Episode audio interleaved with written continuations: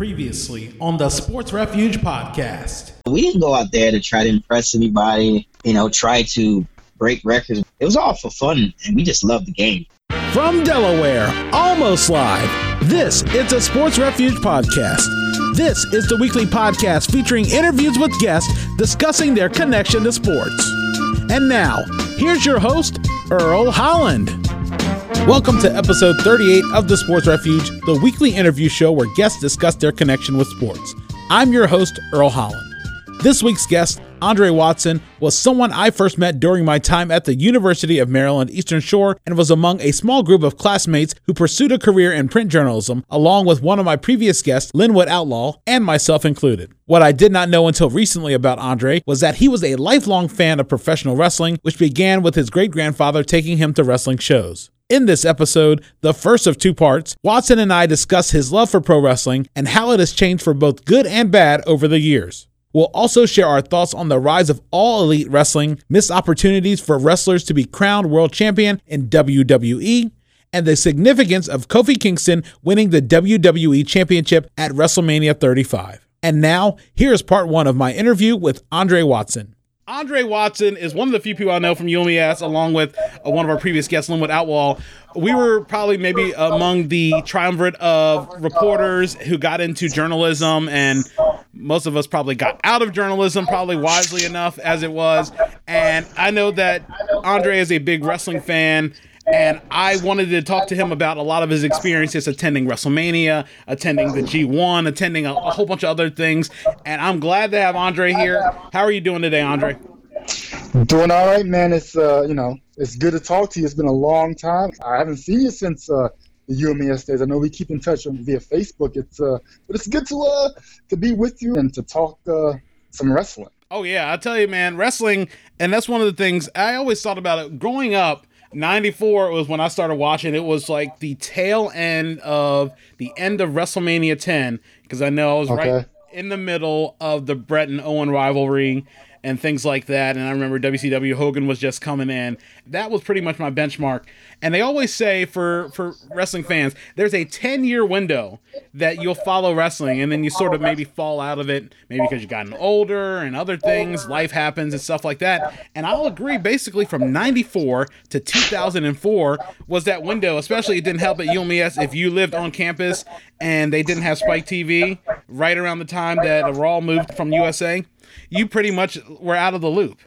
Yeah, I mean uh, that's a good analogy. Uh, you know, I talk to our buddy Linwood all the time about this. Um, you know, I, I've been a wrestling fan ever since I was probably four or five years old. As the story goes, my great grandfather, uh, when I was living with my grandparents in South Carolina, he used to take me to wrestling.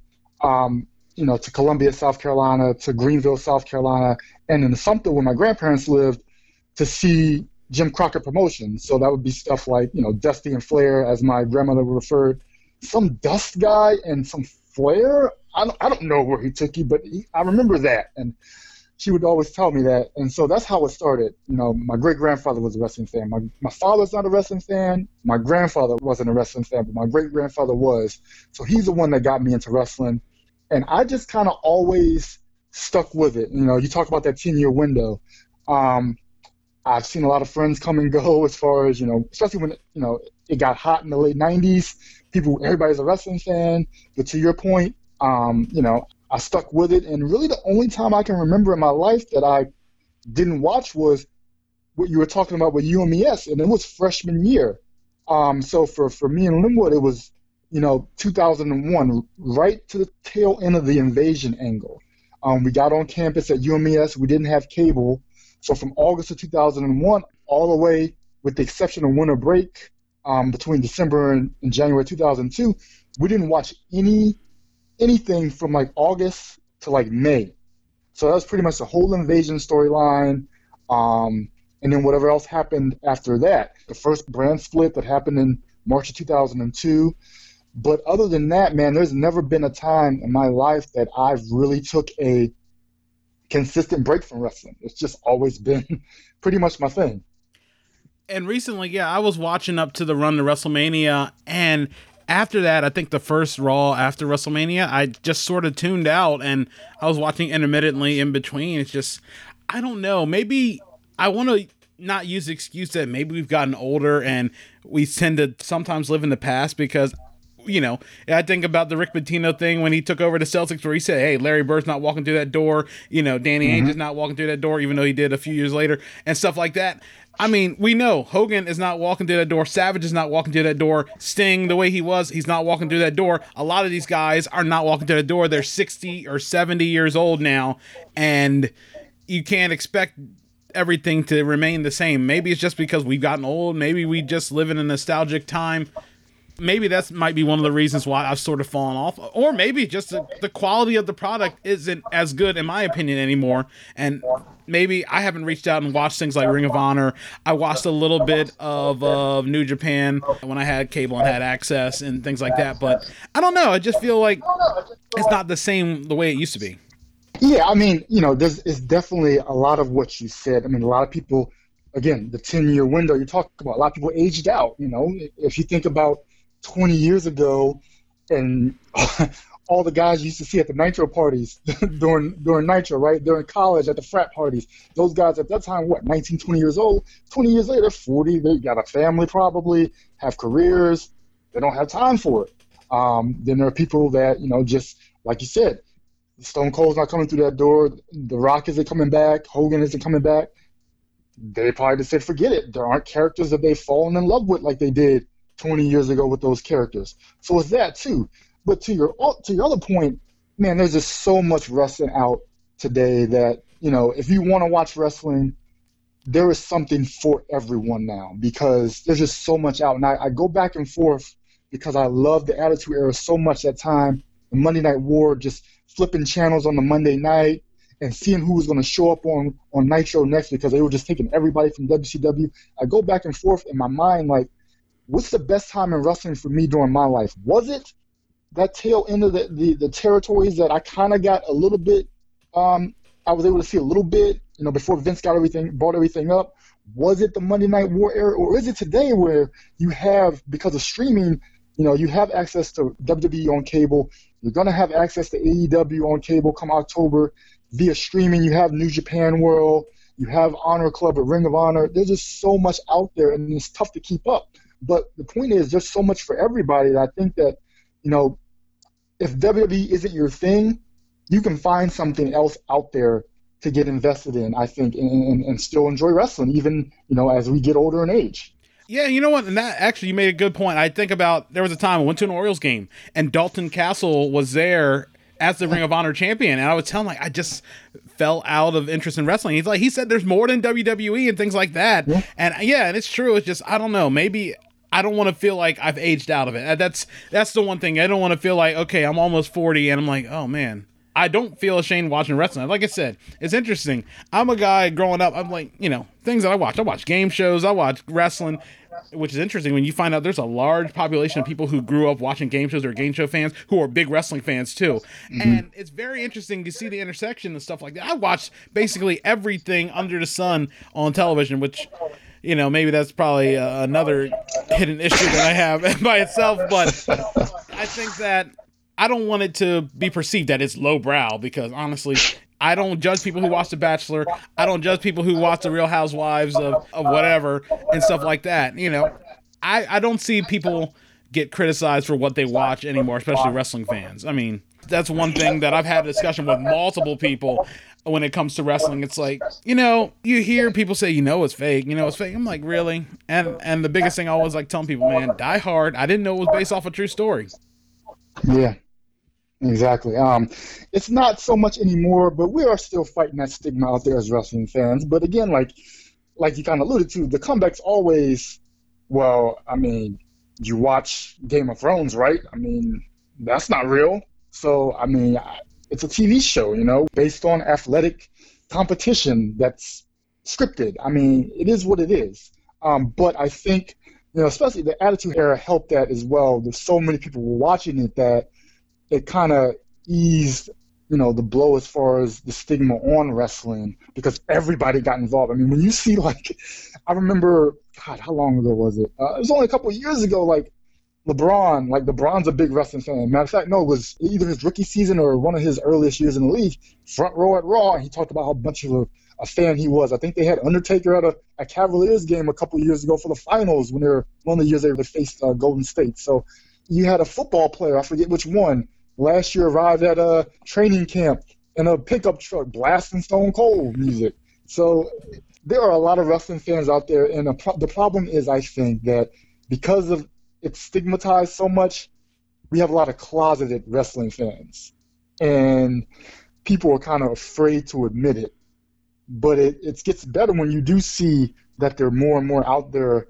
So we have people come out of the closet, so to speak. So it's, it's getting better, but um, you know we still have a ways to go before we get, um, I guess, true acceptance. Even with Vince McMahon getting damn near a billion dollars worth of TV deals. so, do you feel that the age of being more TV friendly and production friendly, it's lost a bit of an edge, especially when it comes to the sporadicness of promos and things like that. I assume that at worst case, especially in the 80s, someone would record a promo. If they mess up, they do it again, but it's basically you know they go straight off off the cup. I don't think that happens as much anymore. I know that maybe maybe AEW sort of starting to swing that way, where it's a little more off the cuff and in worst case bullet points if you need anything. But I, mm-hmm. Like to believe, especially with the experience of like Cody, who who learned from one of the greatest uh, minds in wrestling, that these guys have to be themselves and they have to be able to to cut promos or you have a manager like you saw what Shawn Spears has uh Tully Blanchard as his uh, manager or his advisor now. I mean, yep. I feel like that's something that's maybe slowly swaying back. Well, yeah, I hope AEW can bring that because WWE, like you said, it's just way, way, way, way, way, way, way, way too scripted. Um, now, now, now, granted, you know there are guys that that I think that helps there are guys that it also hurts because, like you said, like like a Cody who who grew up in wrestling, you know, and watched his father cut some of the greatest promos of all time. Watched Ric Flair cut some of the greatest promos of all time. Um, you know, so he knows about bullet points. I mean, because that's what his dad did. Because his dad was a booker in WCW and Crockett for so many years. So, you know, that's what they did. But when WWE, everything's just so scripted and rehearsed. It comes off that way. It doesn't come off genuine. And like you said, some of your best characters are really just extensions of themselves, like The Rock or Stone Cold's a better example. You know, he talks all the time. Stone Cold Steve Austin is just Steve Austin turned up a thousand degrees. But the core of that character is him. He loves drinking beer. He loves flipping the bird. He's no nonsense. I mean, that's it was basically him turned up a thousand degrees. And those are your best types of characters. Ric Flair, kind of the same way. It was just Ric Flair, but turned up a notch. So um, I think if AEW can bring wrestling back to that, I think it would be a good thing. You know, and there's some people that like WWE the way it is. Now, granted, it's not the masses like it was 20 years ago, but some people do like the scripted promos, but it doesn't work for everybody. And they need to be more consistent with the manager.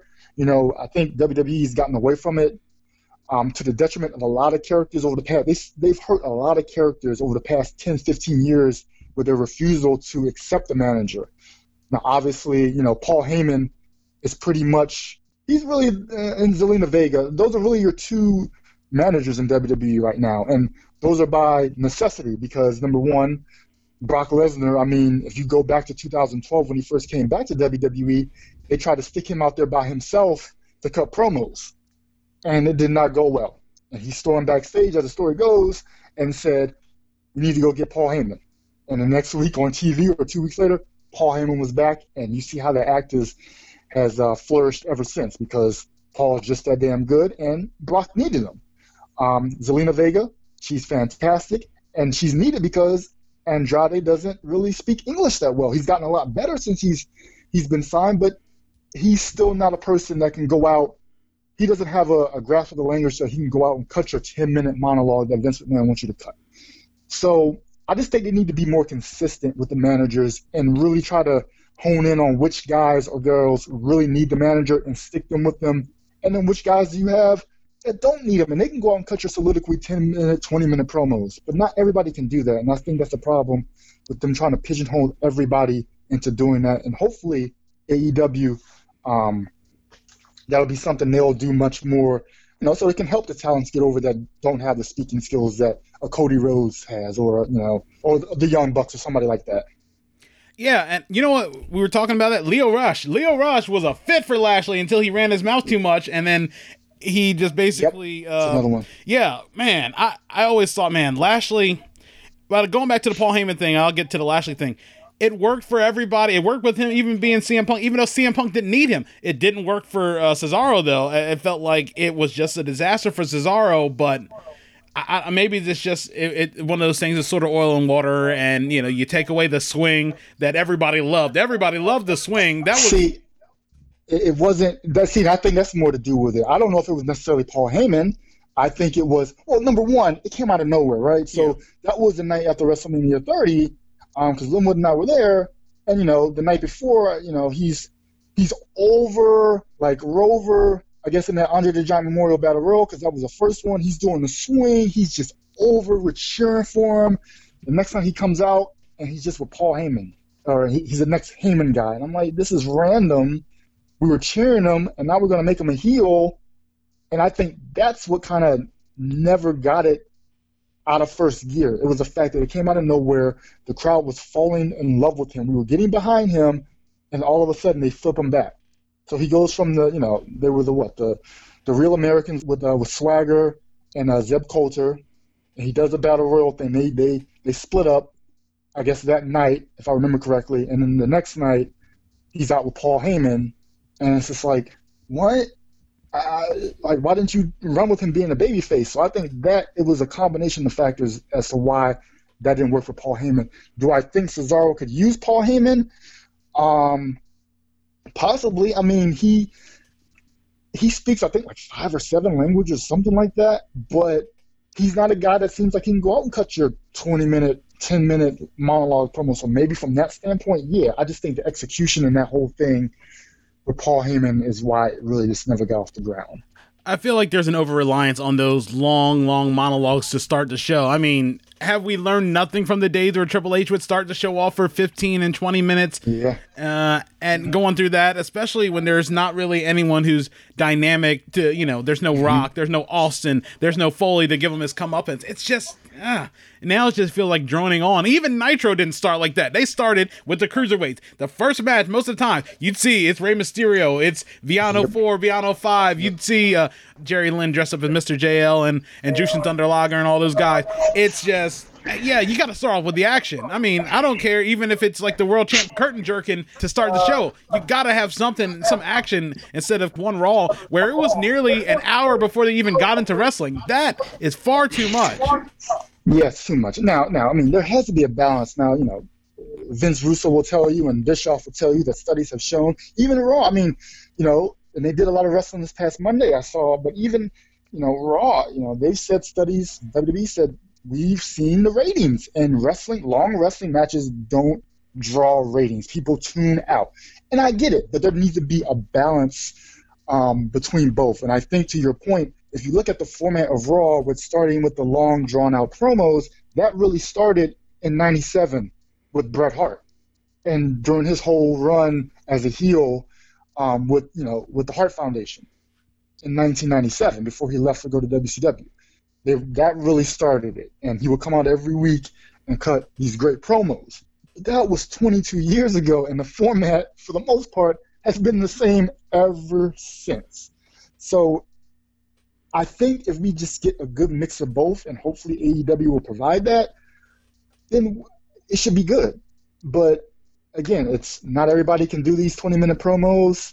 Not every show should start with a 20 minute promo. Not every show should start with a 20 minute match. It has to be this balance that they've, for some reason, they haven't been able to find. Yeah, and I, I think there should be the blend. I, I mean, even going back to just watching some of the WWF superstars on the network and just mm-hmm. looking from there, you know, you have the intro, it's Vince and Mr. Perfect or whoever else, you know, and behind that green screen in the Stamford studios talking about this, and then they go right to the action. I feel like something like that needs to happen, or they should maybe use one of their other shows to sort of test that format out and go straight into it. Sometimes less talk is needed, more action, but there's got to be a way to blend it all. And I wrote uh, like a blog post a while ago just talking about when Gene Okerlund died. You notice mm-hmm. that without him, I feel like he sold the show. He he promoted the show. He was a guy who shielded everything, and he did it with a perfect blend where it fit perfectly. And you know, people would say, "Hey, you know, if Mean Gene's there, something interesting is going to happen. Somebody's going to say something." Even if the person who's giving out the promo, who's saying the promo, was complete garbage I feel like there's some things maybe from the early 90s that can still be utilized. Maybe the control center, maybe, you know, an actual person, a personality that can actually interview people instead of like being the butt of jokes like Michael Cole, Kevin Kelly, and all of them were. You never saw them treat Mean Gene like that. You never even saw them treat Todd Pettengill like that. They never did. Only maybe when Vince Russo was in WCW, that stupid stuff that occurred. But you know, I feel like some things from the 90s, not everything, can be utilized and sort of make it a fresh product. No, you're correct, and you know I'm glad, I'm glad you brought up Gene because Gene, there's never been, there probably never will be another Gene. Um, you know, for a number of reasons. Number one, because he was just that good, and number two, they don't want to try to find anybody like that because, you know, they just can't. If you look at the way the um, the backstage announcers are now in WWE, they're there to ask a question, the person answers, and then they the person walks away and they just look off into the the, the glare of the of the direction as the person's walking away. This, this, the interviews go the exact same way all the time. It ends with the the announcer with a befuddled look on their face as they're staring off into space. Gene Okerlund didn't do that.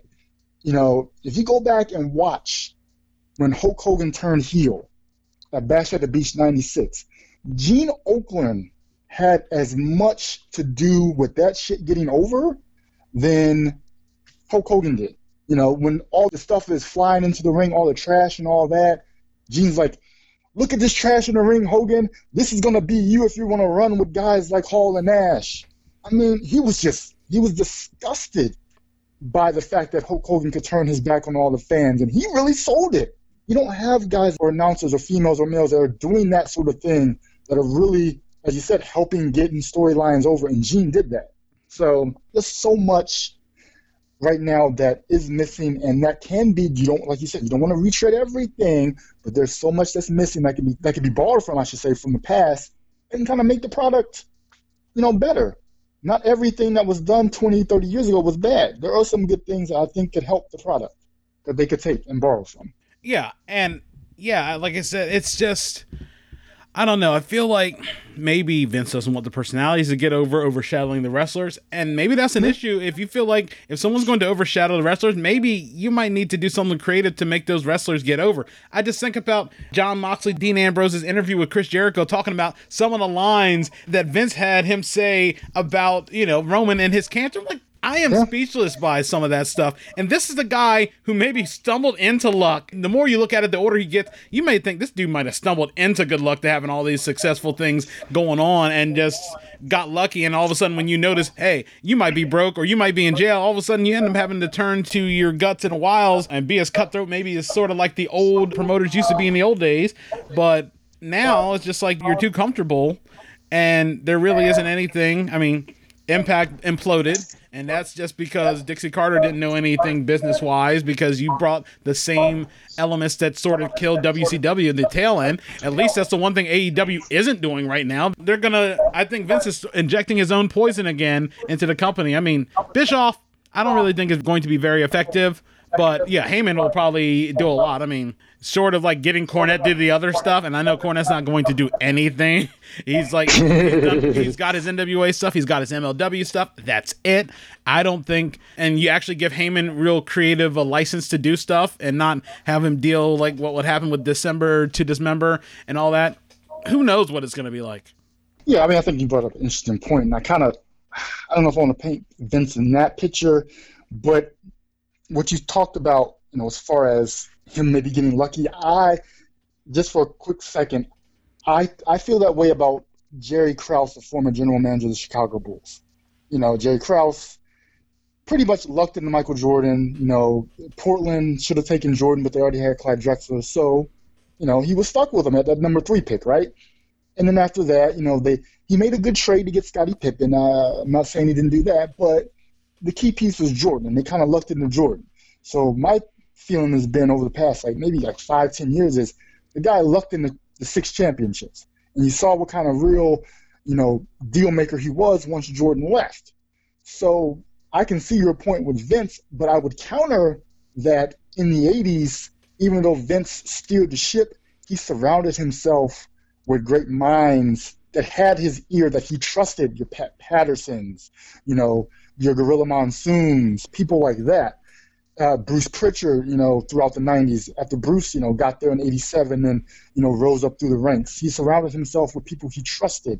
And then, you know, pretty much ever since the Attitude Era ended he purchased WCW, there's been nothing but yes men, and that hasn't helped. So what we see is Vince's unchallenged vision of the product. Um, and like you talked about before with Paul Heyman in, in, in the, the WWE CW back in 06, you know, that was pretty much, yeah, Paul, we're going to put you in charge. But final say is with Vince, even though this is ECW.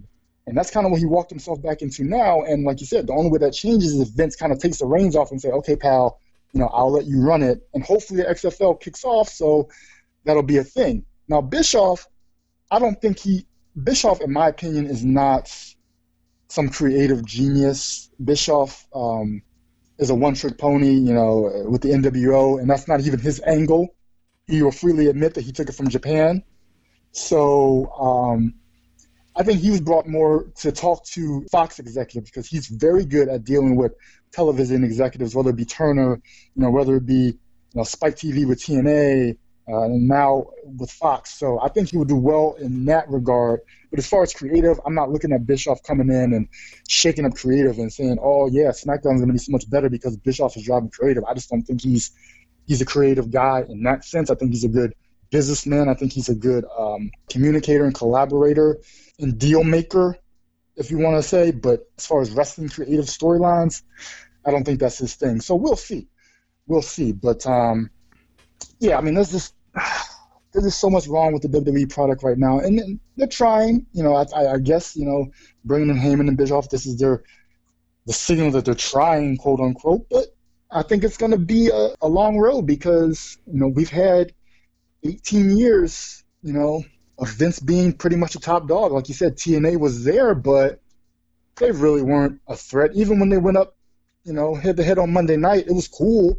Like I was excited for it. I was like, yes, the war is back. And that lasted about six weeks until they ran back to Thursday nights with their tail tucked between their legs because they were just getting stomped in the ratings. So Vince has really been unopposed for 18 years. And he's going to be unopposed again on Monday because AEW's not running head to head. But the fact that they're owned by a billionaire and they have the resources. They're going to be on TNT. That should be cause for change in WWE, and hopefully it will be because that'll just make wrestling better, better for the fans, better for the wrestlers, all that stuff. Yeah, and I think I mean, I've watched a little bit of some of the AEW stuff. I mean, trying to catch some excerpts and stuff like that. I, I really want to catch out. Hopefully, if it's still available on the Bleacher Report live stuff, uh, some of the the previous events. Yeah, I don't know. I mean, I feel like when you look at some of the problem, and maybe just because I'm influenced by some of the stuff I listen to, it's like Cody knows what he's doing. And it seems like the other guys, like Omega and the Young Bucks, I'm like, um, too, again, that might be because I heavily listen to a lot of Jim Cornette stuff. So it's like Cody knows what he's doing. Uh. That's another Cody is like Cody seems to know the dusty style of, of working things, yeah. and I don't know. Maybe yeah. hey, I'm not knocking Omega. Hey, I saw the match with him and the doll. I thought it was funny, but I mean, it's just hey, I, I don't know. I haven't seen it, and and I'm not gonna let that heavily influence it. I just like I know I'm, I'm willing to watch it at an open mind. That's the one thing. Give it an open mind. I feel like I, will admit I watch more of the Ten Pounds of Gold more than I've watched Being the Elite. So I know a lot more okay. WA stuff than I do about the Young Bucks and, and Omega and all that. So it's like yeah, they need to make it a little more easy to find out stuff. Hopefully, when they go on TV, they promote a lot of the YouTube shows and things like that to get a more better insight. Because that way, you, you know, you get an integrated product where you get to promote those things on YouTube, and then people have a better understanding, and they'll come back watching the show with a, an idea of what's going on. I mean, I mean, even WWE doesn't promote their twenty four seven belt stuff that that shows up on Twitter. I just found that because I was listening to other podcasts, like, oh man, you got to see, you know, R-Truth on the airplane trying, trying to win the belt, trying to win the belt and things like thing, that. It's the best thing in the company right now. It's tremendous. I mean, and I don't know if this is just the guys doing that stuff or they have a creative writer that's helping them with it, but it has been tremendous. Uh, the WWE 24 7 stuff on social media. Drake Maverick R-Truth, they have taken that thing to a new level. You know, when when it first came about, I'm, i just rolled my eyes. Uh, we already did this 20 years ago with the hardcore title, the 24/7 rule. But man, they have taken that and they've put a 2019 spin on it like you wouldn't believe. I mean, the stuff with the airport, like you said, Drake Maverick on his honeymoon, losing the belt, and then even on Raw on Monday. I mean, which I haven't been that much of a fan of the stuff they've done with the belt on Raw. I've been really just more into the social media aspect of the belt, but having Maria win it on Raw, and I just know for a fact that because she talked about her sonogram, she's gonna go to her sonogram, and somebody's gonna be the doctor, and she's gonna be laying on a table, and there's gonna be a referee as a doctor and a, wrestler as a doctor. They're gonna put their finger on her belly, and the the, the other doctor is gonna be the ref, and he's gonna count one, two, three, and it's gonna be R-Truth for somebody stealing the belt away. I know that's gonna happen. I can see it coming a mile away, and it's gonna be hilarious even though I can see it happening yeah, R-Truth has really been a character that really been solid. I mean, yeah, he had his ups and downs, but when he had the little Jimmy, and then I always think of this one scene when he was right in the forefront with John Cena when he came out. I don't know where he's at, and he's dressed up in Confederate uniform, singing with little yep. Jimmy I, I mean, it's uh, you ha- you know it had to be funny if Vince is almost trying to keep uh, keep a straight face on it. I mean, and, and the fact that you know this guy's an NWA champion too, and yeah. people tend to forget about that. And this guy has really taken a lot of chicken salad out of chicken shit. I don't know how he yeah. did it, but this man is very underrated when it comes to certain things. I know there's a certain point when him and Gold Dust were tagging, and before the 24 7 belt, he was just sort of a non entity. But man, after yeah. that, if there isn't a spot for the Hall of Fame for him just bringing the 24 7 belt to life, I don't know who deserves to be in the Hall of Fame after that. Yeah, he's he's been great. I mean, like you said, I mean, I, I think his hero run in 2010, 2011 was some great stuff. I mean, the stuff with little Jimmy and, and, and looking around for little Jimmy and when he turned heel and him and the Miz being a heel team with the remix to What's Up was You Suck. It was tremendous. He's the ageless wonder. I can't believe he's like probably pushing 50. and He still looks like he did like 15 years ago. He's just, um, it's a great character for him. He'll do whatever, like you said. He's taken chicken shit, made in the chicken salad. He's done whatever they've asked for him, and he's gotten it over to a certain degree. So good for him. Yeah, you know, I know one of the things before we move on is that I look back at some of the more ridiculous promos that have come out, especially lately, and I feel like comparing NXT, I haven't really watched NXT that much. I was watching, I was trying to watch the the most recent War Games. I know that's been a while ago, but I feel like that.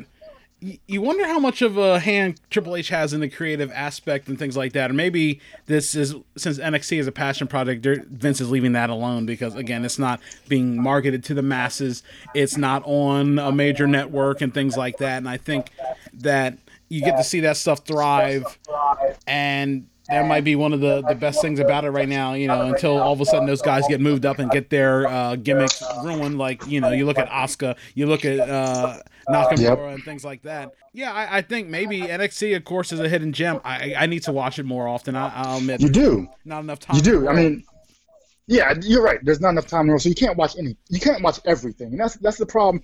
I mean, like I said, this might be the greatest time in wrestling, but it can also be exhausting if you're one of those people that want to try to keep up with everything. It just can't happen. You can't do it. People have lives. Like if I was unemployed without a wife and uh, just being a single dude, yes, I would sit here all day and watch wrestling all day. I'll be able to watch everything, but that's not my life. So I got to pick and choose. But to your point, yes, Triple H handles all aspects of NXT. That is his baby he handles creative. He has his creative team down there, and he is. I've heard him say on many occasions on conference calls because I get to listen to the NXT takeover like he does a conference call with the media before every takeover. He's talked about, you know, he's obviously a big Ric Flair mark, as we saw during the Triple H reign of terror on Raw from like 2002 to 2004, where he really wanted to be Ric Flair from 1986 um, grew his hair long and, and like permed it a little bit like Flair, would wear the suits and all that shit. Um, but he's a Bart for Jim Crockett Promotions and NXT. There are a lot of real storylines that get you invested in the characters. Stuff is not heavily scripted. It's a lot more, you know, athletic based. You don't have your corny aspects that you have on Raw. And again, to your point, he's taken a lot of characters that were ready to go on the main roster and make a splash and a change for the better, he has uh, watched them go up and be turned into crap by Vince's booking. You know, whether it's Asuka or Nakamura, like you said, or you know somebody like uh, even when Tye Dillinger was in the company, um, you know, guys like that. You know, the revival before they, I guess, got thrown some money and resigned. I mean, the list goes on and on. We can sit here and probably have a whole podcast about the, the NXT talents that Vince McMahon has ruined that were something in NXT where it seems like he has the opposite effect on other people, people that weren't used in NXT to a certain degree. Vince has looked at and said, "Oh, I can do something with that." Like Elias. Elias wasn't that big of a player in NXT, but he's turned into a, a really good act on the main roster. Braun Strowman never even had a match on NXT television, but we see what he's done on the main roster, mostly you know because of the way he looks. I mean, that was Vince's pet project from the beginning, because he's a big guy. Vince loves his monsters, so um, it kind of goes both ways, but unfortunately, there's been a lot of the negative when it comes to people going from NXT to the main roster and the results that they're seeing once they get uh, you know built up to the main roster. But I would say NXT is definitely a different product than what you have on the WWE main roster on Mondays and Tuesdays right now the look on my face when you said Braun Strowman. Man, they ruined a good thing with him. Man, the and, feats of yeah, strength. he's ruined. The feats of strength is what got me over with Braun Strowman and not even uh, at the expense of Roman Reigns. Just the fact he came, out, I'm not finished with you yet, and pushes over the ambulance. Yeah. That's what got me. That's what got me intrigued, and I'm like, put the belt on him now. Put the belt on him now, and they ruined it. Especially as many times you get him punked out the Brock and all this other stuff, and that really hurt my heart because man, I was so into seeing Braun win that belt because everybody wanted it, and all of a sudden you decide, nah, we're good. And yeah, that's worse. That's the worst part of it because now he's just there. Just like I thought, man, just there. like with Lashley coming back, I wanted Lashley Lesnar a long time ago. They've been sitting on that. Yeah. The fact they both have MMA backgrounds and things like that. They're both at the same age. Basically, everybody knows when you saw Lashley, you think Black Lesnar. That's all it is. They squandered that too. They ruined it. I think really just seeing the sparring between Lio Rush and uh, Paul Heyman over that stuff, using and you use oh, Rush been great. As, using Lio Rush as a tool to get Lashley over as a face because hey, you know Brock's gonna destroy him, but you know what? Lashley is there to save him, and that would have been worth. Sure, the match probably would have been garbage like Undertaker Goldberg, but that still would have been worth it because these guys are legit guys who have MMA backgrounds, and that would have been the thing. I feel like it was just a waste that they squandered it, and now I don't even want to see it. Those guys in MMA, probably best mic talkers there in wrestling. And we've seen it; they are subpar when it comes to the world of wrestling. But MMA, they'd be stars. Yeah, and well, the, the thing is with the MMA, you know, and you saw that when Brock was in, like you said, Lashley, they're not scripted, so they're just going out there speaking from the heart.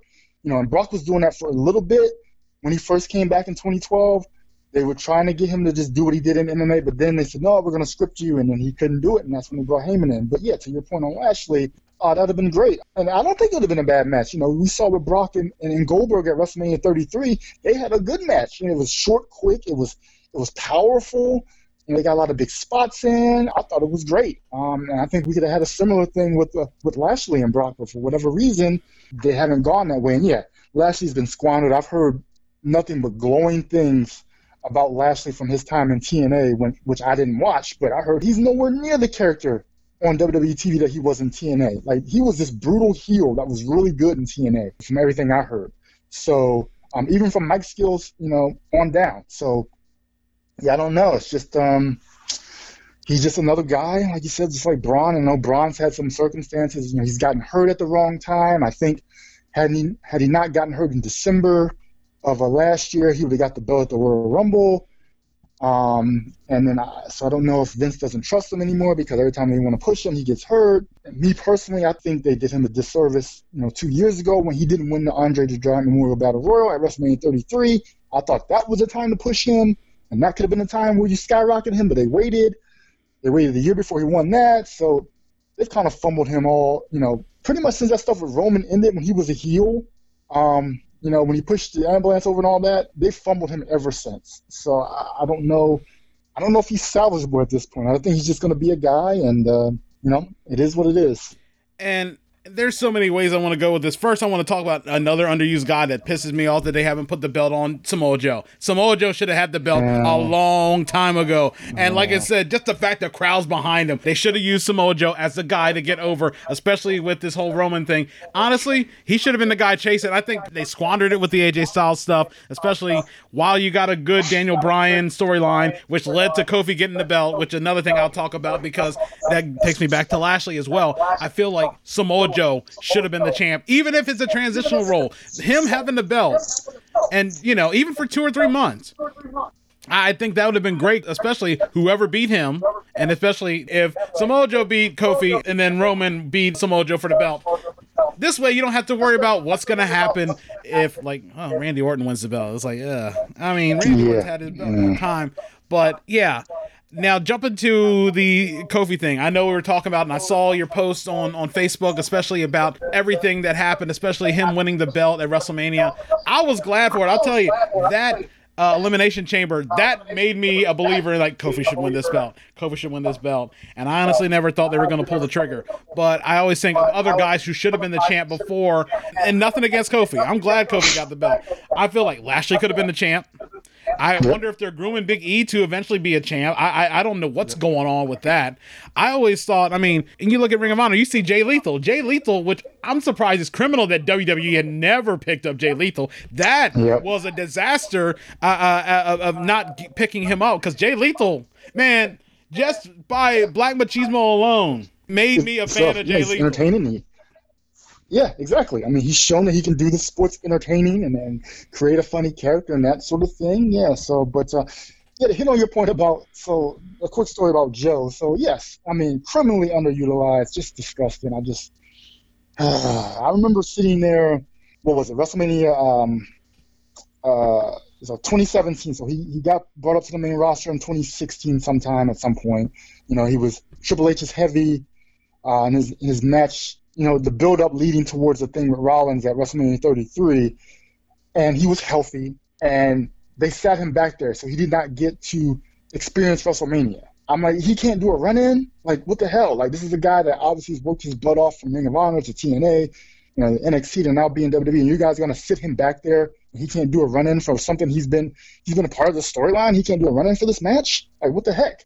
And then I felt so happy for him, you know, this year when I saw that he, you know, he made the, you know, the card and he made his WrestleMania debut against Rey Mysterio. You know, obviously it was a short match because Rey was hurt, but just so happy for him. And they've yo-yoed him so much. Like you said, they should have gave him the belt. Um, you know, against AJ or even against Brock when they fought what last year at Great Balls of Fire, and that was part of me. Given his history in Ring of Honor, he won the Ring of Honor championship in Philadelphia, and I guess in 2002 or something like that, 2003. And when Extreme Rules was in Philly, I had no interest in going because, again, as we'll get into, I don't really go to local wrestling. I just I rather travel for wrestling. I don't know, it gets me away from South Jersey. Um, but I really thought about the day of, man, what if they put the belt on Joe? How cool would that be? You know, even though they wouldn't acknowledge it, but for longtime fans and for smart fans who know Joe's history, how cool would that be for him to win the WWE Championship in Philly in the same town he won the Ring of Honor Championship so many years ago? And then I, I went all the way to the day of the show, and I was like, man, should I go down here? I was already out in the city to see Jim Ross and Conrad Thompson. Should I go to the arena and and, and buy a ticket? And then and someone said, no, they're not putting the belt on Joe. There's no way. They yo-yo him too much. And as we saw on the show, they didn't put the belt on him. So yes, criminally underused, um, just just terrible. And I don't understand why they don't want to put the belt on him. I mean, you know, if you if you go back to when he signed with the company in 2015, um, you know, he only signed to be in NXT working part time, and he still was going to do indie shots. And they put out that first Joe T-shirt, and that thing sold out immediately. And Vince said, "Huh, okay, he can move merch." So that's really what fast tracked him, not only to getting signed full time with NXT, but getting brought up to the main roster because he moves merchandise, and that's a big part of it. But I don't know why they, you know, I guess outside of that, they're like, "Eh, we just see you as another guy, another cog in the machine. We don't think you're world championship material," which is is criminal. It's really criminal. This isn't Hogan holding the belt for years. Okay, Savage holds the belt. Yeah. Flair holds the belt. And, you know, this isn't like that stranglehold from basically 84 to 92. This isn't that stranglehold Yeah. where you know we're not saying, well, whoa, you know, Mr. Perfect, Roddy Piper, Ted DiBiase, all these guys could have been champ. Right now, honestly, you have a part timer as the champ that, and everybody's seen how the ratings have gone down. Yeah, it's good to have him chase, but honestly, if you have to use the belief that he's so invincible that kicking him in the nuts is the only way to beat Brock Lesnar, that's your problem right now. Yeah. Yeah, if you have Yeah. to go to Dick Kick City all the time to basically beat Brock Lesnar, that smacks in the face of unbelievable plots in wrestling. I mean, Vince talked about 20 years ago, we don't want to insult the audience's intelligence. Really, kicking a dude in the dick, while logical and believable, that makes him less and less vulnerable unless, like, Goldberg spears him. Exactly. And, you know, you go back 20 years and he, he got that, he had that famous uh, little promo where he talked about, we're not going to insult your intelligence and you want realism. You want, you know, you don't want fairy tales and all that other stuff. And here we are 20 years later. He's kind of, he's forgotten that or hasn't watched that footage in such a long time that he didn't, doesn't even know it existed. So, uh, yeah, so many underutilized guys. I mean, again, there's a whole podcast about underutilized guys, but Joe's definitely one that really sticks out as being criminally underutilized. I don't know now that he'll ever get the belt. I really thought, like you said, it doesn't need to be a four-year, five-year Hulk Hogan reign. He could have had the belt for a month. He could have had the belt, even even with Kofi. Like when Kofi picked up the steam, you know, I was like, man, I don't care how long Kofi holds the belt. Just give him the belt. You can take it off of him the next pay-per-view. I don't care. Um, just give him his moment, and they did that. And I'm I'm stunned actually he's had the belt this long. Stunned. So you know he's had a run. You know, give Joe a run. I think he deserves a run, but for whatever reason, they don't see it. I could think of plenty of guys he could lose the belt to. He could lose it to Bray. He could lose it to Joe. He could lose it. I mean, even in a fluke, maybe not Elias. I mean, maybe Kevin Owens or somebody out of the blue, except Dolph. I don't want to see Dolph with that belt. No, I mean, Dolph. that's all gone. That's I- done. I, Yep. There's probably somebody else that we aren't even thinking of that that probably should get a shot at the belt and even win. I just thought, honestly, I thought it was going to be one of those. The way Kofi won, I thought they were going to screw us like the night Jericho won his unofficial first belt, where none of it ever happened, and all this Mm. It other never stuff. happened. To this day, me and my brother talk about that never happened, even though we saw Yeah, it Wood and I did the same thing. Yeah, we did the same thing. And it's- yeah, that's that's good stuff. You know, and I'm glad Kofi won, so we don't have to keep going to the discussion like, oh, is The Rock black enough? Even though The Rock does claim he's half Samoan too. Yeah, exactly. But that's the thing, though. And black people have, are guilty of this as well because we go, and then I saw a lot of these posts when Kofi won. There's always a well but when it came to Rock, you know, in WWE, or the well but when it comes to Tiger. You know, yes, Tiger is the first, you know, black golfer that won a major. Well, but he's also half Asian. Well, Rock was, you know, the first black WWE. Well, but he's also half Samoan, and not only is he also half Samoan, they really promote his Samoan heritage a lot more than they promote his African heritage from his father's side. To be honest, so you know, it's always you know the grandson of High Chief Peter Maivia and the son of Rocky Johnson. You know, so yeah, it was just a weird dynamic with Kofi, and they didn't use it as a part of the storyline. I don't blame them, but if you knew, you knew, and when it happened, it was a big deal. I saw a video, of, I think it was MVP and uh, Shelton Benjamin. They were watching it on a monitor somewhere, or watching at each other's house somewhere, and they were crying.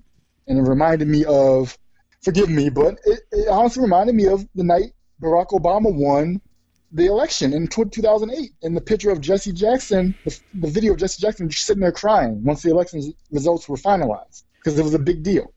And Obama's also a person that there's that well but because you know he's mixed, he's half white too. So um, yeah, but um, yeah, just um, the Kofi thing, man. I just if you knew if you knew how big of a deal it was, then it was a big deal when, once it happened. Again, I don't blame WWE for not making it a part of the storyline. They're a totally different type of company. They probably would have 20 years ago, um, but you know, being PG, being publicly traded, they didn't want to shine a light on that. I understand it. So if you knew, you knew, and it meant a lot to you. So you know, thank them for doing that. Thank for Daniel Bryan, who um, I'm sure had no problem doing it because he was in the exact same position in New Orleans five years ago when nobody thought he could do it, and he did it, and that was a big moment also.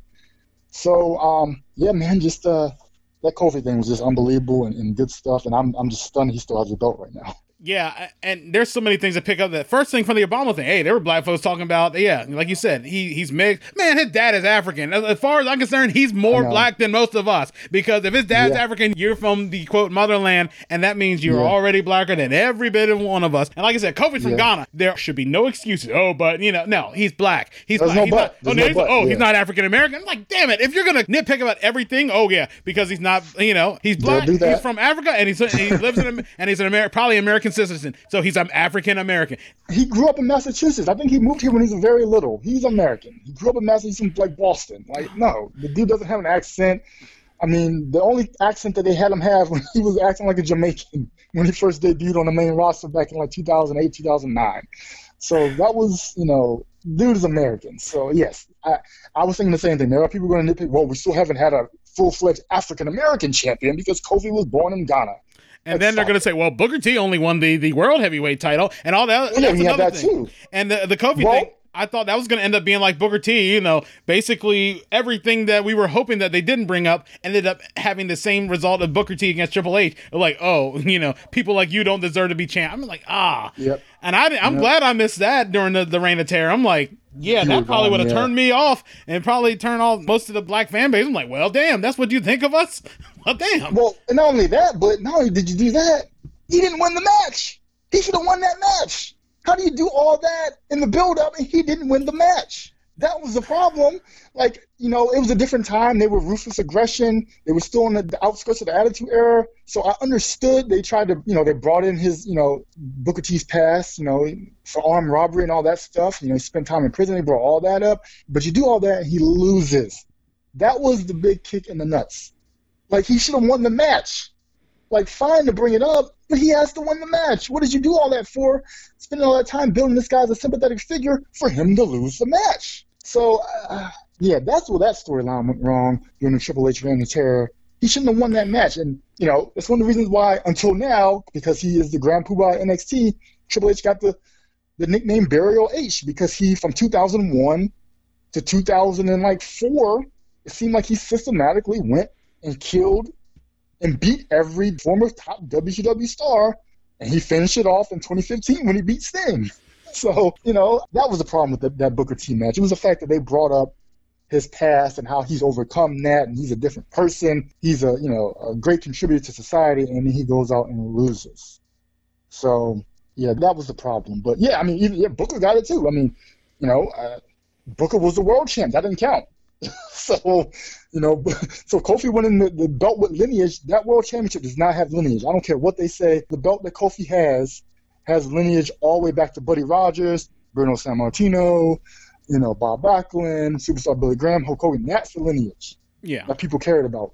The belt Booker had, they tried to tie that back to Ric Flair. I don't. I tie it. That lineage with that belt started in 2001, um, whenever The Rock won it, I guess at SummerSlam 2001 or something. Yeah, and I still think like think about this. Booker T beat Jeff Jarrett, he beat Scott Steiner to win those belts, and you tell Mm-hmm. me that he can't beat Triple H? The hell is wrong with that? Out of all people, if he beat Jeff Jarrett for a belt, no, you can't Yep. tell me beating Triple H is not possible. Nobody Yep. can tell me that. Yeah, but I mean that was just a problem with the product. Yeah, that's that'll always stick in my craw. that They did all that with the storyline, and he did, he lost the belt. Like for what? Then why why did we why did we bring up this man's past? Like he could have waited till he brought his he you know he put out a book I guess like a year or two ago. He could have waited until he put his book out to sell his to tell his story. He could have sold more books. But you told it on TV to make him a sympathetic character, he ended up losing. One of the most head scratching decisions of all time. Yeah, and I going back to Kofi, I'm like, you know what? This is for every black wrestler that actually had a legit chance at winning. This is for Ahmed Yeah. Johnson. This is for Booker T. This is for you know maybe Tony Atlas maybe didn't have a shot, but you think about every black wrestler that was in the limelight. And like I said, Ahmed had injuries that derailed it. Yep. He was going to have a title shot against the Undertaker, and then he got hurt, and, and then he he was hurt. winning the Intercontinental Belt, and then Faarooq accidentally hurt him, which he tried to to pay him back with the same type of injury. It's still, I mean, yeah, for those guys that came through And then we see him like, well, why wouldn't Ahmed Johnson have a shot at winning the belt? And and all this other stuff. Why wouldn't Faarooq have a shot at winning the belt? Why wouldn't you know Lashley have a shot at winning the belt? Why wouldn't Mark Henry have a shot at winning the belt? All those guys that went through, all those names that started coming back to my head as we went through. Why Shelton Benjamin didn't have a shot to win the belt? You could easily have put him with Paul Heyman, and he probably could have been one of those technical guys, and those maybe Tully Blanchard type guys who could have won the belt. That even if he held it for like a month or two, or even a even a night, just like hell, Kane held the belt for one night, and then Austin won it back. Yeah, yeah. I mean, yeah. I mean, yeah, again, again, a lot of those guys, they, you know, Shelton comes to mind as a guy that they didn't find the right combination. You know, they they tried. They tried him solo on his own. He just didn't. They never could bring out his personality. And then they did give him a manager with uh, when Aunt Thea. I don't know if you remember that. Shelton's mama Thea Oh my god. from like 2009. Um, that was over a little bit, but I mean, it's just eh, you know, I don't know. I mean, there's certain reasons why Shelton didn't get the belt, not from a talent standpoint, but I mean, I, I think you know, obviously the talking, the lack of verbal skills on the mic, held him back and from. Which is mostly the case with a lot of people. You hear stuff about him backstage that he's the biggest, you know, character of them all backstage. He has a personality. He's a jokester and all that. It just doesn't translate, you know, on your TV screen when he's on in front of the camera. But um, yeah, so I, you know, yeah, just uh, damn that Booker T thing ah, really got me going. I'm just uh, really no, a travesty. No, I got you. It, it makes me feel some type of way when I, I watch it, like because I so I'm a big fan of wrestling with regret, and I was watching the Reign of Terror, and everybody talks about the Booker T match, and Yep. I just think, oh my god. I mean, honestly, if if I didn't sort of not watch wrestling in that little window because we didn't have the accessibility to it, that probably would have stopped me right there. Because honestly, last thing I want to hear as a black person now is like, "Oh, you're not good enough to do this, not good enough to do that." Last thing I need to do is even in my escape from reality to see that. I'm like, well, that's a show I'm not watching anymore. Yeah, I mean, you, you know, we I guess so. You weren't watching, so you were what? You were in the student apartments at UMS. Oh, yeah, I- yeah, I was student apartments. Yeah, All and- right, all right, yeah. so- By then, I didn't. Yeah, we they still didn't add a whole bunch of other channels until probably after we left. But yeah, Okay, yeah. So Wood and I got lucky. We were in Hawks Landing. So that freshman year was the only time I didn't watch Raw. Watch, like I said earlier. Um, so once we got to Hawks Landing, we were watching Raw and SmackDown every single week. So we would suffer through the reign of terror, uh, you know, for those years. And it would be nice. We'd be like, man, I don't feel like watching Raw, but obviously it's what we do. So we we watch Raw. Um, but uh, it was bad. I mean, Triple H is kind of, I guess he's trying to make up for it now by being the Grand Poobah NXT. But those were some Raw was just bad And like 03, 04. It was terrible. It was bad. It was bad. Like it was. It wasn't 1995 bad. It was close. You probably could rank 95. I think I was watching. The, I was reading a list of uh, worst years in Raw recently. I think some of the top ones were definitely 95, um, 94, 95, 2015. They said was bad. 2013 was bad. They said, and then uh, like 2002, 2003. So just uh, yeah, it's bad stuff back then. Bad stuff. Just be happy you didn't see it. Yeah, and then watching 94, 95. Yeah, I'm just getting into it. I mean, and honestly, while 94, 95 might have been bad, you know, money wise, honestly, Bret and Owen and SummerSlam, that was a match to be reckoned with. That was a that's probably one of the better Good matches. match. Yeah, I mean, and then I know they went over the top with the casket match at Survivor Series with uh, Chuck Norris, you know, giving uh, Jeff Jarrett roundhouse kicks while trying to fend everybody off. Uh, Yeah. But I still thought that was still a pretty funny thing. I think that was a great way to sort of at least call back to that Royal Rumble match where everybody and their mother interfered in that Had match. to jump it. Yep. And he was fending off everybody in that match until, like I said, until they knocked the urn out, and that was it. Because, and honestly, there were so many things that irritated me about that. No, '93 Royal Rumble is what irritated me the most. Is like, you know, you have Savage as you know one of the last guys in there, and all of a sudden he's going to think, "Oh, I'm going to try to pin Yokozuna." No, no, no. I mean, No. That's when he when he when he pinned him and he got eliminated because he he Yoko kicked out and sprung him outside of the ring, right? Yeah, that is the least believable end Yeah, of a maybe not 94. It might have been. I think 95 is when the downturn started. You know, wrestling was bad in 90, 95, just all around, even WCW. But um, yeah, 94 was some good stuff. With Bret and Owen, that storyline from the tail end of 93 all the way through 94 um, it was just so good. And that really carried the company. Um, you know, through that year. And '95 was a bad year because of certain things, and you know, and Vince was you know on trial for steroids during that part of '94, I want to believe. So you know, outlook was bad that way, but there was good stuff definitely in '94, especially with Bret and Owen. Just the storytelling there was just so good. Probably my, my favorite stuff of '94. You know, throughout all of wrestling, WCW and um, you know WWF at the time. Man, the ladder match between Shawn and Razor. That's also. I mean, those are probably yep, the two 94. matches you yep. think of uh, that WrestleMania. And honestly, the the continuity they didn't use with Yokozuna. What happened to Yokozuna? Someone made a point where Luger hit him with the forearm and made him woozy. So when he tried to climb up, do the Banzai drop on Bret, he just sort of got woozy, and and and that they never use a continuity on that no. because that's what happened. Luger hit him with that forearm and and basically set up Bret winning the belt because of Yoko sort of like out of it and he falls and loses balance. Yep, I mean we see that now, but I mean, at the time we were 11 year old kids not thinking about that, you know, because they were marketing us. We weren't following that intricately back then. Yeah, and that's kind of like that's the problem with it now. I mean, the problem with it now is like we're not the target audience. We got to remember that when we watch the product, we're not the target audience. Okay, you know, it's it's geared towards you know, children. And, you know, we just happen, it's been a habit and it's what we do, so we still watch wrestling. Now, could they, you know, target to the children and still do stuff to, to make us happy? Of course. But their main focus is kids. And I guess they feel like in certain aspects, um, continuity isn't as important, but some of the dumb stuff they do, I think an 11 year old could tell and be like, look, this doesn't make sense. So you know, that's a crutch they've been using for a couple of years now that, well, we don't have to make sense because our, our target audience is, is children. And, uh, you know, you were a kid once and you didn't care about certain things back in the day and all of that. So I don't know, man. I just think of some of these kids who probably now are maybe a little older who read Harry Potter books. I think they know continuity they, when they see it. They, yeah, see, you know. Yep. I agree. I agree. And, they are definitely the kids are definitely more sophisticated than we were, um, you know, back in our day because due to things like you said, have the stories of Harry Potter. The internet's been out forever. So yeah, definitely, I, I would agree with that.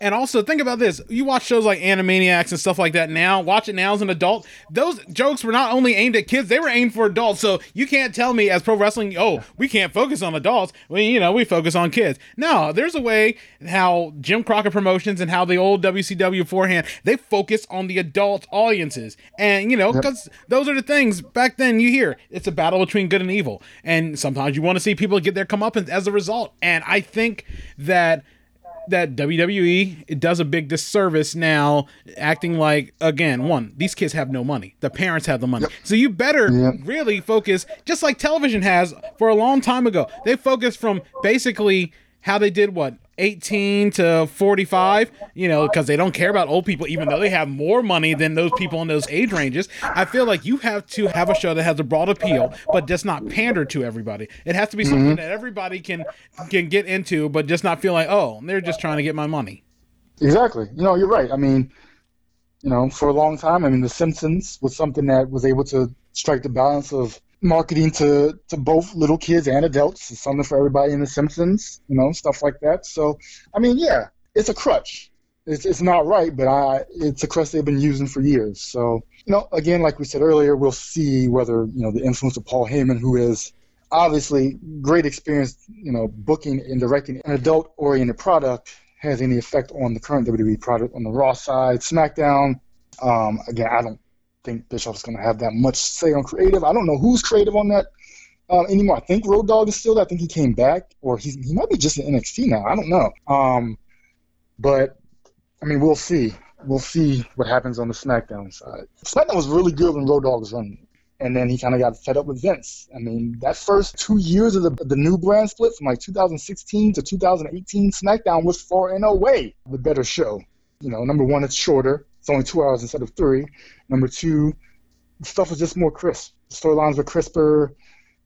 Everything in ring was crisper. Just it just seemed like a different product. But now, you know, the brand split's pretty much dead, and uh, everything's kind of the same right now. Yeah, I'm hoping that maybe they'll start their season premieres all of a sudden and start just sort of getting everything off the schneid.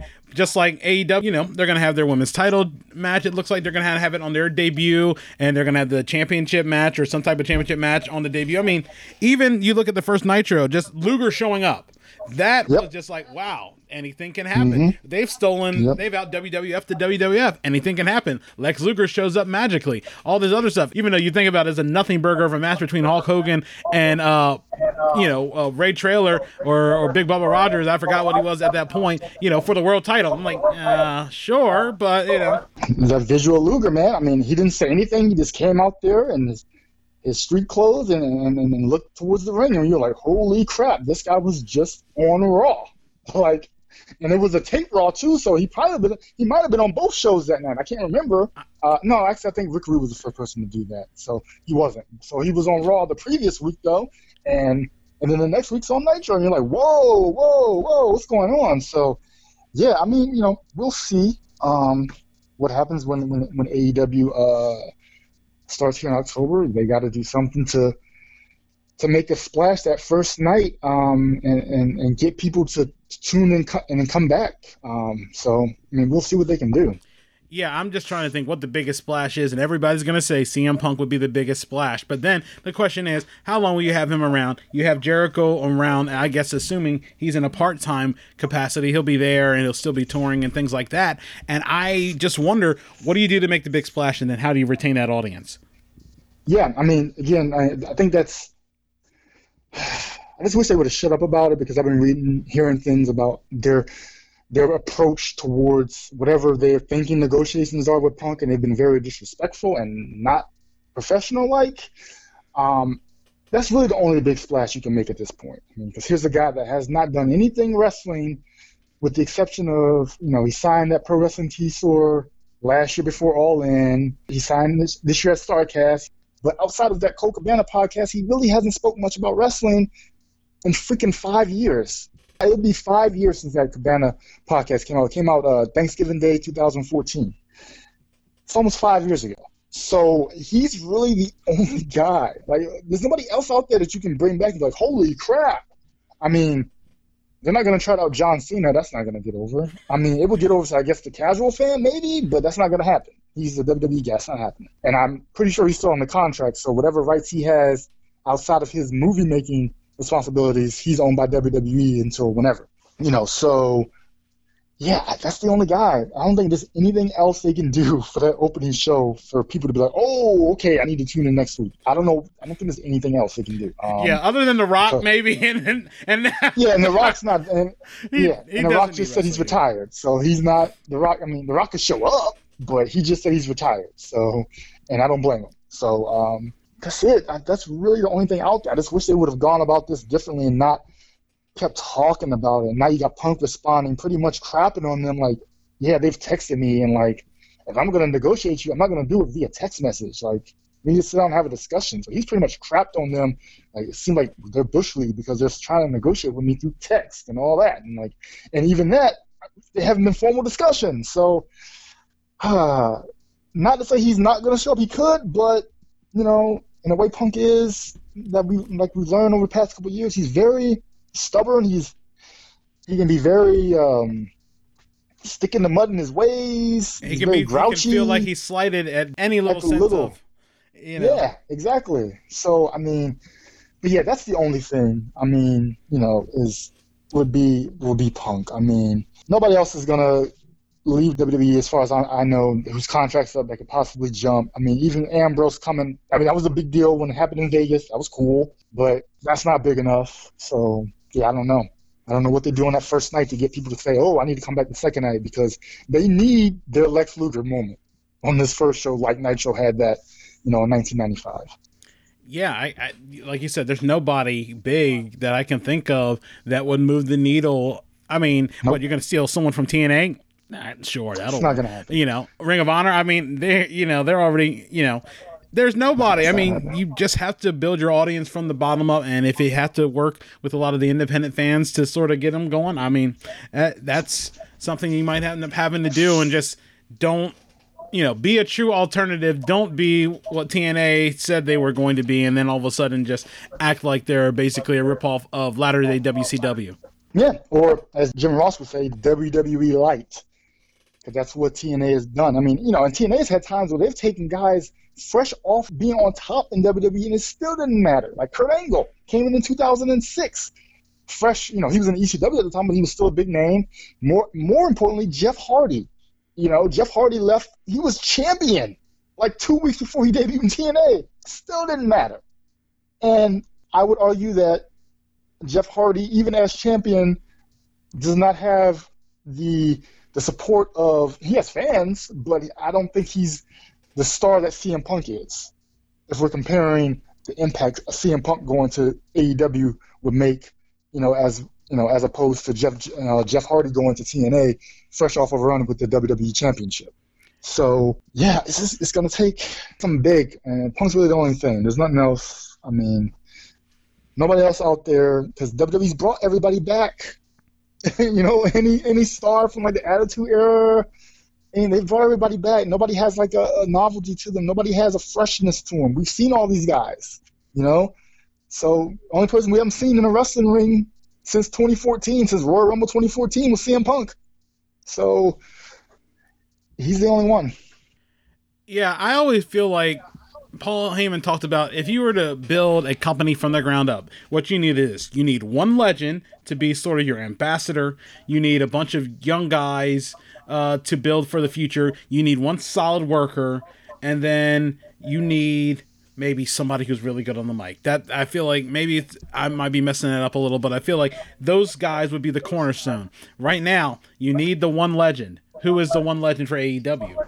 Is it Jericho? Chris Jericho. Okay. It's Jericho. And, Jericho's your legend. And He's I guess legend. Cody's the guy for the present. The guy for the future might be MJF. It might be who knows. For all we know, it might be Jungle Boy years down the road. Just the fact that his background, you know, his dad being Luke Perry and all this other stuff, that might be something you build on. And then you need somebody who's a solid, solid hand, solid technician that that might fit. I mean I don't know who that is. Maybe that is Omega. I guess I, I don't know. I haven't really watched a lot of Omega's work other than the doll match, and and that probably isn't the best thing to to use. Yeah, you need to go back and uh, and watch some New Japan stuff because uh, he's uh, he's tremendous. But yeah, I mean, if you look, I mean, Paul Heyman, he used the blueprint in ECW, and I really only can think of the legend part. But Terry Funk was a legend in ECW. You know, you could say the Good Worker was I don't know. Uh, say the good worker was Rob Van Dam. Um, Maybe know, Shane Douglas the, as the uh, as Shane, the stalwart. I don't know. Yeah, Shane Douglas as a stalwart. Um, you know, because they were building everything around Shane Douglas. I mean, he was the centerpiece of that company from like '94 to like 90, 97. It was pretty much Shane Douglas. So, um, yeah. So I mean, you got Terry Funk's your legend. Shane Douglas is the guy you're building stuff around.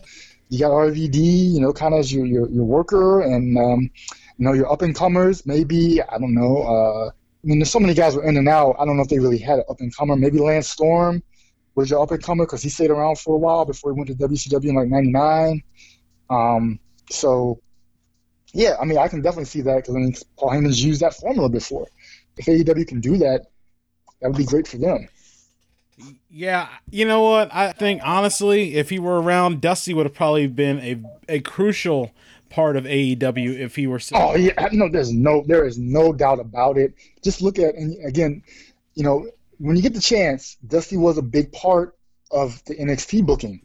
Um, you know, he's had a great deal um, in the building of Bayley's character, and I still don't think we've seen the Bayley character on the main roster that we saw in NXT.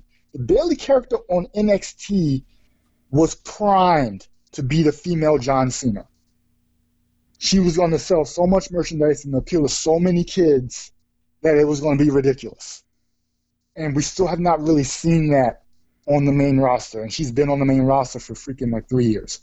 Um, Dusty had an integral part in that character. So many other characters, um, because you know he was with, he was in the performance center. He was working for NXT at the time um, that he passed away. So um, yeah, he definitely. I think he was definitely with AEW. Um, you know, especially you know Dustin's there, or maybe I mean, I, no, I don't think they would have held on to Dusty despite them because Vince has done that. You know, he did it with Owen back in the day. He refused to let Owen out of his contract to go to WCW, uh, as was famously told. So he might have held on to Dusty. I don't know to keep him from there. I don't know, but I mean, if, if he was free and clear to go, I definitely think he would have been a part of AEW and the creative team, and it would have been fun to see, um, you know, what he could have done for this promotion as it's getting launched. And they said one of the last tweets he had put up was Becky Lynch equals future world champion. So the fact he saw it coming and you saw the saw it. impact of all those guys in NXT when they did the 10 ring, how they were most impacted by Dusty, you could tell that uh, Dusty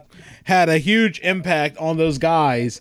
And you can tell that and in just like going back to when DDP when he I, I watched the video when like the on the passing of Dusty. Dusty can see the hidden talent in you that maybe that even that wrestler didn't see.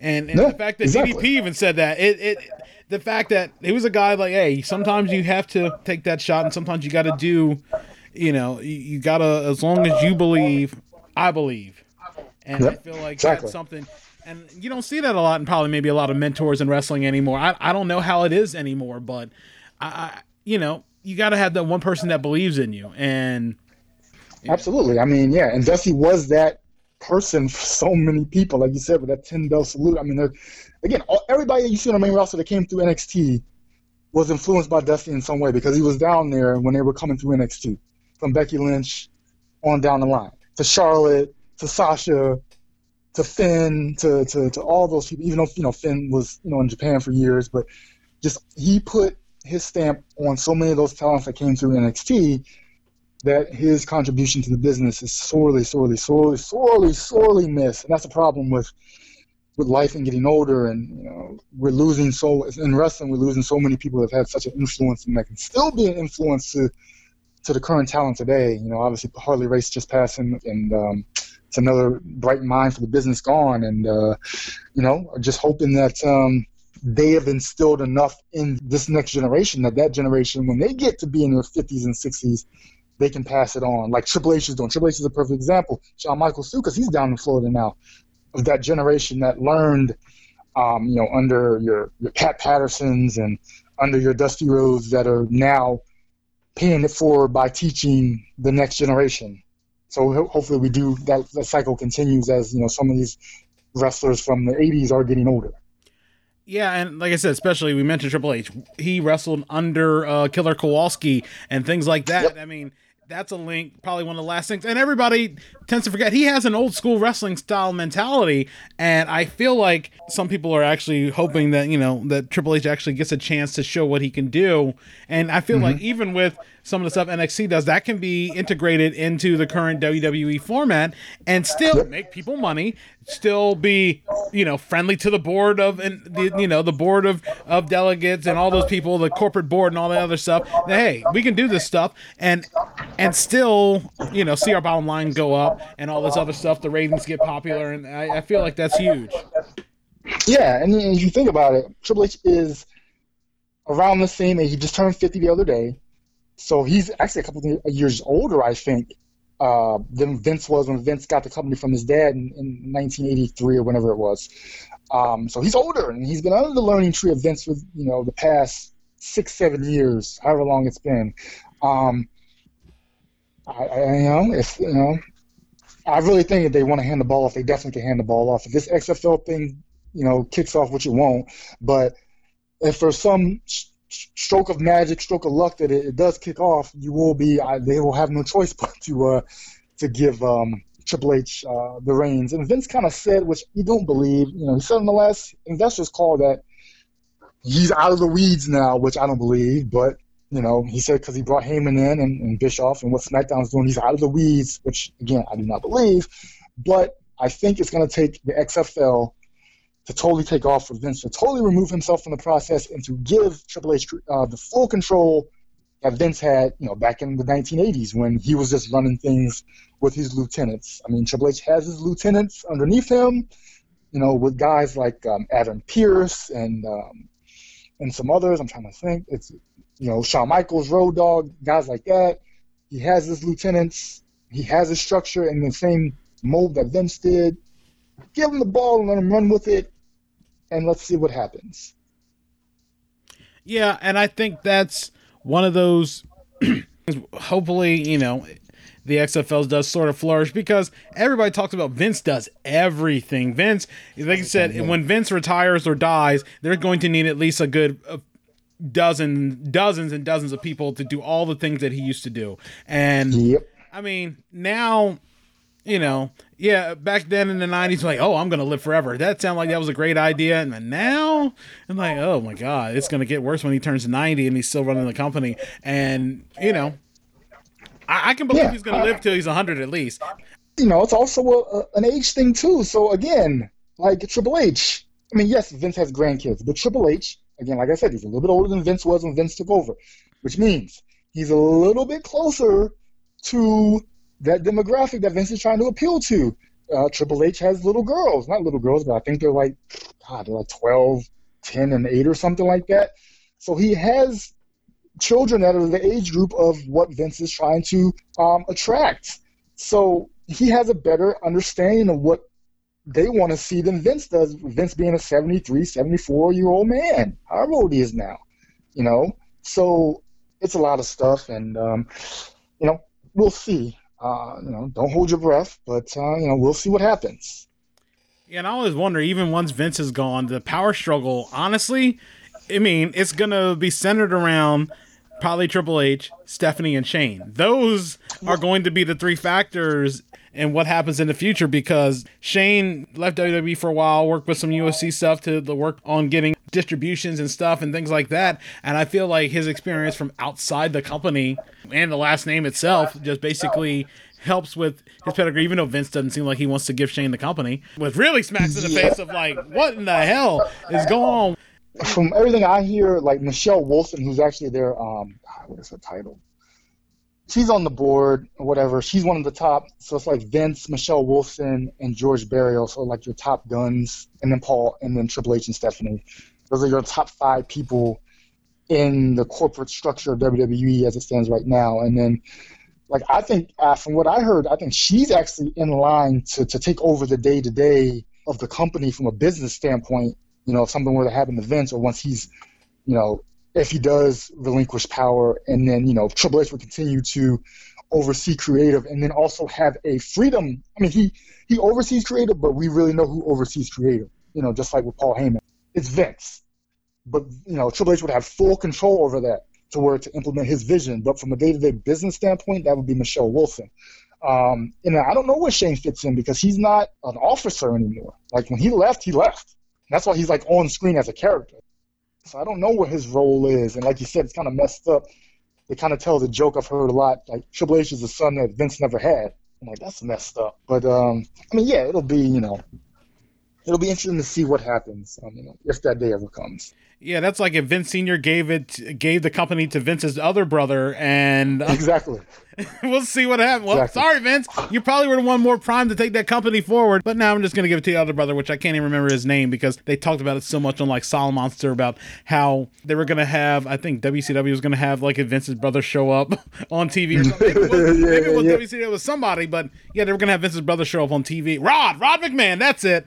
If Rod McMahon took over the company instead of Vince, who knows what it would have been like? He probably still would have gave the company to Vince. Like, nah, I'm, this is not my thing. Uh, I'm good. I don't want to do this. But yeah, I mean, yeah, I mean, we'll see, man. It's you know, it's definitely interesting to follow and watch. You know, the stock price has soared. I'm disgusted I didn't get in on it um, five, no, six years ago when it was at ten dollars right before the network launched, and it went from like ten to thirty, and then you know it hovered around twenty for years, and then once they started with that TV deal, it just skyrocketed, like quadrupled overnight, and just uh, you know it's been ruined. So good for him. I mean, it's not a stock that it's not a stock for the long term. It's really been driven by the TV deals. You know, it's only gone up in a significant amount due to the launch of the networks. That's when the stock really doubled. It went from 10 to 20 or 10 to 30, and then this new TV deal. Um, that was the next time that it went up. So yeah, regret not getting stock, but you know the business is good. Um, you know, house shows uh, not good, but overall the business is okay right now and they can get by for right now but there are warning signs that they, they kind of need to take care of and we'll see what happens Yeah, and especially the PR hit they took with pairing with Saudi Arabia, and that. Oh, I. You know what? To me, those Saudi Arabia events after. Okay, I watched the first one. Uh, but after that, and after hearing all the the Jamal Khashoggi stuff and how the government basically tried to kill one of his own citizens because they dissented, that basically Yep. made everything else non-canon. So I never saw the the match with Braun and, and Brock. I never saw the disaster that ended up being Goldberg versus Undertaker because you know what? To me, those things are non-canon and they did not happen in the realm of the quote WWE universe. So I just didn't really pay those things any mind. Yeah, I think the only thing I watched after the, everything got dirty with Saudi Arabia was I did watch the Shawn Michaels and Triple H match versus Taker and Kane. I was just like, this is disgusting. And then after that, I'm, I'm not doing this. I'm not down with it. It's just this is dirty. I wish they could get out of the deal, but you can't get out of the deal because you know it could be a safety concern. So they're pretty much stuck. They should have never done the deal in the first place, but um, it is what it is, and we're just going to live with them doing Saudi shows twice a year for the next like eight years. And uh, you know, the only choice we have is to not watch the shows, and I'm not going to watch them. Yeah. Hey, next up, the next deal, North Korea. Let's go. I mean, let's go WWE in China if you're going to go all that way. If you want to show Yeah. your glo- global, worldwide, and you don't care about really what the blowback is, let's go China. Let's go North Korea. Let's go. Yep. Where else do we want to go? Where where there's dictators and stuff and ridiculous things. Those are the, probably the biggest three. But you know, let's do that and let's see what happens. I mean, Yeah, I mean, we'll see. I mean, well, you know, if you do remember, WCW did a, a show in Korea back in, uh, it might have been South. No, I thought it was North. yeah, it was North Korea. Uh, yeah, Collision in Korea back in like 94, 95, 93, whenever that was. You know, and they, they promoted it as, you know, we're just trying to bring peace through wrestling. And, you know, obviously social media wasn't around back then, but so they didn't get as much, they probably didn't get the heat that, you know, WWE's getting today for working with Saudi Arabia, but still, um, you know, stuff like that has been done where we've dealt, you know, dealt with other governments that are shady. But uh, yeah, this one's just in bad taste, especially due to the Khashoggi um, murder. Just in bad taste. But again, like I said, I, I don't think they can get out of the deal. So there's another live with it and not watch it. And that concludes part one of my interview with Andre Watson. Next time, I'll pick up my interview with Watson, where we discuss what it was like attending WrestleMania not once, but on multiple occasions, as well as how he prepares for traveling to the events. As always, if you know someone who might enjoy this episode or any other previous episodes, please feel free to share. You can find a link to this and previous episodes on the Sports Refuge website, or you can subscribe to the show on Apple Podcasts, Spotify, the iHeartRadio app, Stitcher Radio, and wherever else podcasts are heard. Until next time, this is Earl Holland saying thanks for listening and have a good one. You've been listening to the Sports Refuge podcast. For more information about our show and our guests, go to our website at thesportsrefuge.com. Follow us on Twitter at The Sports Refuge, on Instagram at Sports Refuge Sports Blog, and on Facebook at The Sports Refuge Sports Blog. Thank you for listening.